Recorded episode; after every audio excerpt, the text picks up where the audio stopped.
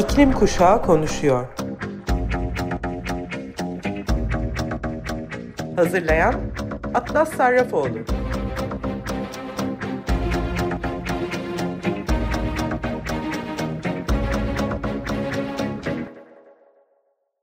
Merhaba sevgili Açık Radyo dinleyicileri. Ben Atlas Sarrafoğlu. İklim Kuşağı Konuşuyor programına hepiniz hoş geldiniz. Neredeyse Ekim ayının ortasındayız ve küresel olarak en büyük ve en önemli iklim zirvesi olarak kabul edilen Birleşmiş Milletler İklim Değişikliği Çerçeve Sözleşmesi Taraflar Konferansı olarak bilinen COP28'e 2 aydan az zaman kaldı.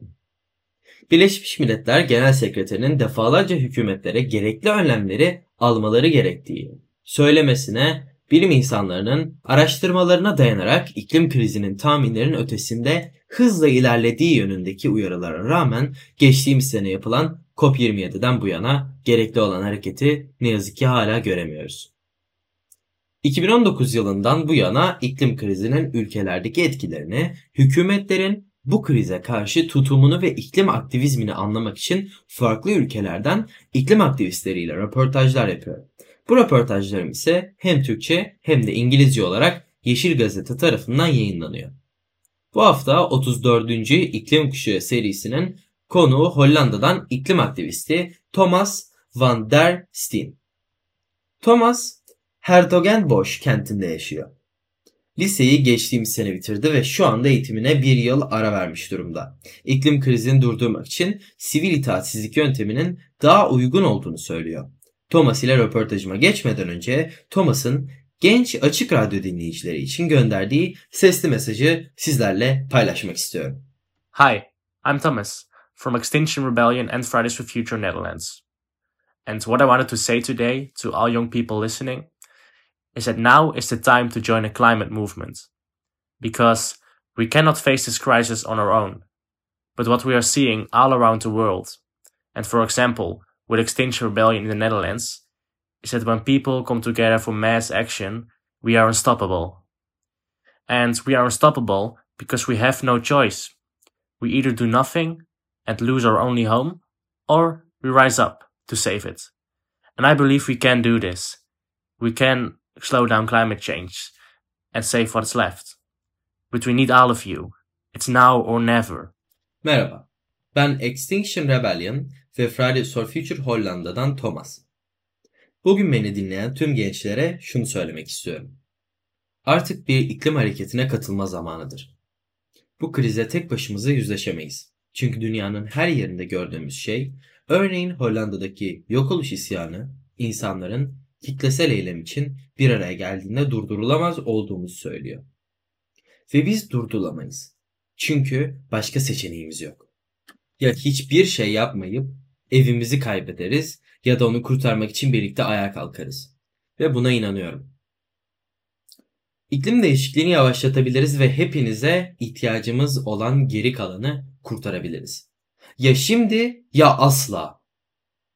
Thomas'a da buradan teşekkür etmek istiyorum. Çünkü onların örgütlenmesi sayesinde iki gün önce Hollanda'dan çok güzel bir haber geldi. Son bir aydır süren her gün en büyük otobanı kapayarak yaptıkları iklim protestoları ve 9000'den fazla tutuklanmanın ardından Hollanda parlamentosu kabineden fosil yakıt sübvansiyonlarının aşamalı olarak kaldırılmasına yönelik senaryolar hazırlanmasını istedi.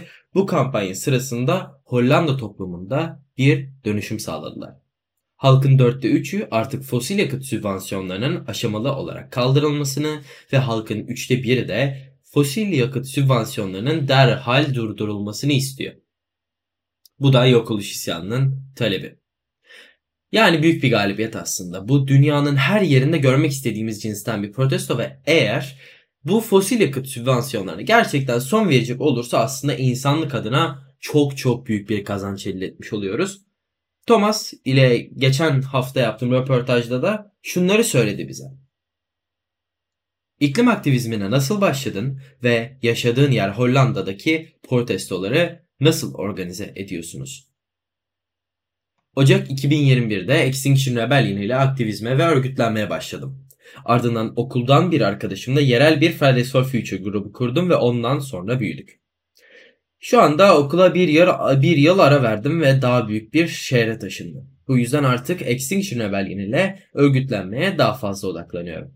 Artık sivil itaatsizlik eylemlerine katılıyorum ama bunları da organize ediyorum.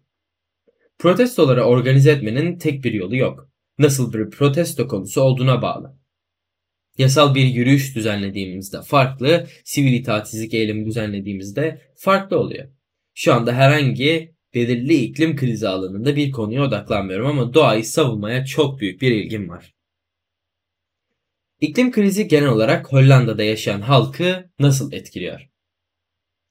Küresel güneydeki ülkelerle karşılaştırıldığında Hollanda'da iklim değişikliğinin etkisi küçük ama yine de hissediliyor. İki yıl önce ülkemizin güney kesiminde aşırı yağışlar nedeniyle büyük bir sel felaketi yaşadık. Büyük hasara yol açtı ve komşu ülkelerde çok sayıda insan öldü. Bu tür taşkınların iklim değişikliğinden kaynaklanma ihtimalinin daha yüksek olduğunu kanıtladı. Ayrıca dünyanın birçok yerinde olduğu gibi havalarda gün geçtikçe ısınıyor. Daha aşırı kuraklıklar görüyoruz ve kışlarımız nadiren kar görüyor. Bazı şeylerin değiştiği çok açık. Ülkeni iklim değişikliğinin etkilerinden korumanın çözümü sence nedir? Elbette ilk adım karbon emisyonlarımızı azaltmak olmalı. Yalnızca endemik olanlar değil, aynı zamanda başka yerlerdeki etkimizin de söz konusu örneğin hayvanlarımız için soya ihtiyacımız soyaya ihtiyacımız olduğundan Amazon yağmur ormanlarındaki ormansızlaştırmanın en büyük itici güçlerinden biriyiz. Ayrıca ülke topraklarımızın yarısı hayvancılık için yiyecek yetiştirmek adına kullanılıyor. Ama ikincisi herkesin bildiği gibi Hollanda'nın tarihsel düşmanı denizdir. Ve yükselen deniz seviyeleriyle birlikte bu durum daha iyi olmayacak. Su savunma sistemlerimiz yalnızca birkaç santimetrelik deniz kaldırıcının yükselişine dayanacak şekilde inşa edilmiştir. Ancak bu sınırları mutlaka aşacağız. Dolayısıyla eğer her şeyin olduğu gibi kalmasını istiyorsak bu savunmalara çok büyük miktarda para yatırmak zorunda kalacağız. Doğanın kurallarıyla nasıl yaşadığımızı yeniden düşünmemiz, belki de denizi yenemeyeceğimizi kabul etmemiz gerekiyor. Ayrıca sular yükseldiğinde en önemli şehrimizin tamamının muhtemelen denizlerin altında kalacağını düşünmesi de gülünç derecede aptalca. İklim değişikliğinin etkileriyle başa çıkabilmek için doğayı kontrol altında tutamayacağımız ve onun kurallarıyla yaşamayı kabul etmemiz gerekiyor. Hükümetinizin iklim kriziyle mücadele konusunda bakış açısı nedir? Limitin 1,5 derecenin altında tutulması için hükümetin ilk olarak ne tür adımlar atması gerekiyor? Hükümetimizin büyük bir kısmı iklim değişikliğinin varlığını kabul ediyor ve çözülmesinin önemli olduğunu belirtiyor. Ancak iklim hedeflerinin sürekli kaçırdıklarına bakılırsa çok uluslu şirketlerin ve zenginlerin çıkarlarını daha önemli buluyorlar gibi görünüyor. İklim değişikliğine neden olan en büyük etkinin fosil yakıtlar olduğu zaten açık. Bu yüzden bunları elimizden geldiğince hızlı bir şekilde kesmek için her yolu denemeliyiz. Hollanda'daki yok oluş isyanı ile hükümetimizin fosil yakıt endüstrisini sübvanse ettiği 46,5 milyar avronun durdurulması için kampanya yürütüyoruz. Hükümetimiz de 15 yıl önce bu sübvansiyonları durduracağının sözünü vermişti ama hala bunu yapmadılar ve şimdi işin çok karmaşık olduğunu iddia ediyorlar. Şimdi sübvansiyonları durdurmak istediklerini söylüyorlar ama bunun gerçekleşmesi için hiçbir şey yapmıyorlar. Geleceğe dair sizi umutlandıran nedir peki? Şu anda pek çok şeyden umutlu olmadığımı söyleyemeliyim. Ama beni devam ettiren şey ne kadar az şey yaparsak durumun daha da kötüleşeceği gerçeği. Bu yüzden hasar mümkün olduğunca kontrol altına almak aynı zamanda doğayı restore etmek ve MAPA ülkelerinin tazminat almasını sağlamak için elimizden geleni yapmak istiyorum. İklim felaketleri durdurulamaz ancak etkisi önümüzdeki birkaç yılda ne yapacağımıza bağlı. 1,5 derecenin altında kalmamız gerekiyor. Beni durum hakkında olumlu tutan şey ise çoğunlukla aktivizm yaparken tanıştığım harika insanlar. Protesto ve talepler açısından Fridays for Future yani iklim için cumalar ile İksar yani yok oluş isyanı arasındaki fark nedir? Hollanda'da artık neredeyse var olmadığımız için Fridays for Future Hollanda'dan bahsetmek bile zor. Nasıl devam edeceğimizi konuşuyoruz ama henüz karar vermedik. Bir şey çok net. Okul grevleri dönemi bitti ve artık uyum sağlamamız gerekiyor.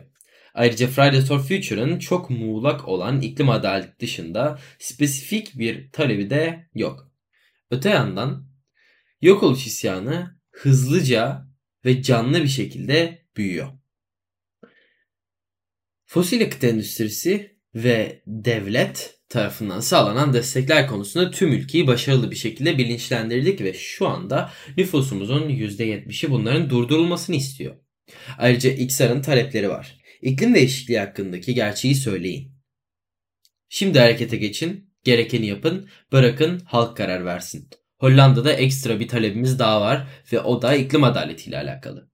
XR ve FFF'in hedefleri aynı ancak XR daha akıcı ve daha profesyonel. Ayrıca XR elbette sivil itaatsizliği kullanıyor ve FFF kullanmıyor. Dünya liderlerine sesini duyuracak olsaydın onlara iklim krizi ve onların olan gidişatı hakkında ne söylerdin? Bunu zor bir soru olarak görüyorum. Söyleyebileceğim hiçbir şeyin bir etki yaratacağını düşünmüyorum.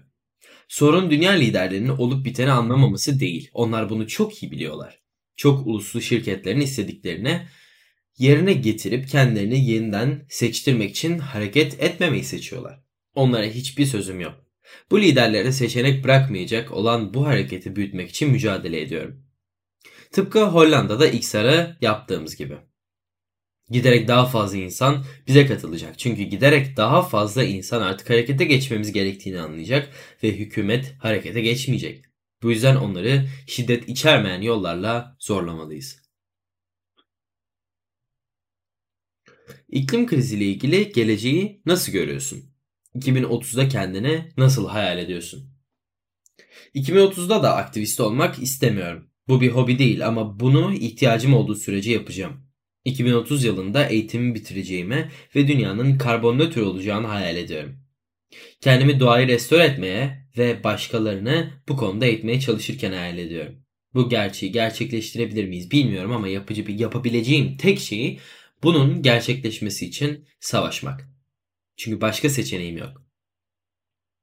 Extinction Rebellion yani yok oluş isyanından Thomas ile protestoları sırasında gerçekleştirdiğim röportaj bu şekildeydi. Programın sonunda da hem bir şarkı söz yazarı hem de şarkıcı olan bir aktivist olan Tim Arnold'un Extinction Rebellion Youth ile seslendirdiği Wise Up yani akıllanın artık dedikleri şarkıyı dinleyelim. Şarkının sözlerinde siz akıllanana kadar bu durmayacak diyor. Sonrasında da yine Extinction Rebellion üyelerinden Mick Clark ile seslendirdikleri We Will Never Surrender yani asla teslim olmayacağız isimli şarkıyı dinleyeceğiz. Gelecek hafta tekrar İklim Kuşağı Konuşuyor programında buluşana dek lütfen kendinize, sevdiklerinize ve gezegenimize çok çok iyi bakın. Görüşmek üzere.